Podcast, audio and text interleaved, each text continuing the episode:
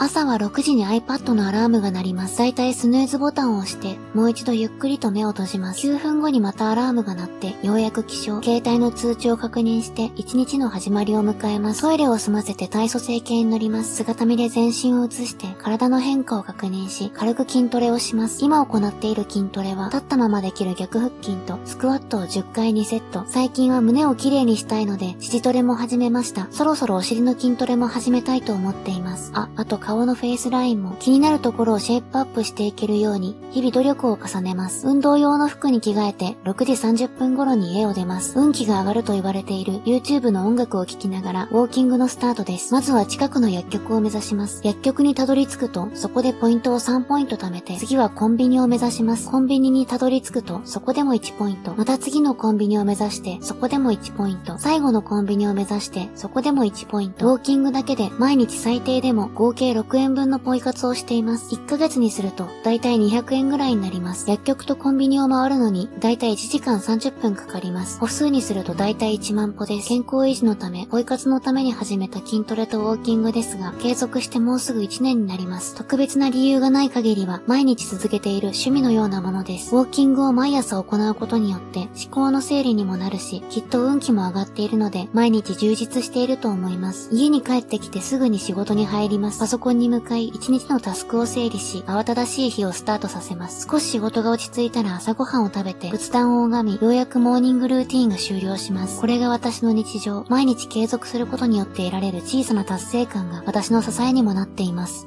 さて、今日も一日、元気に行きましょう。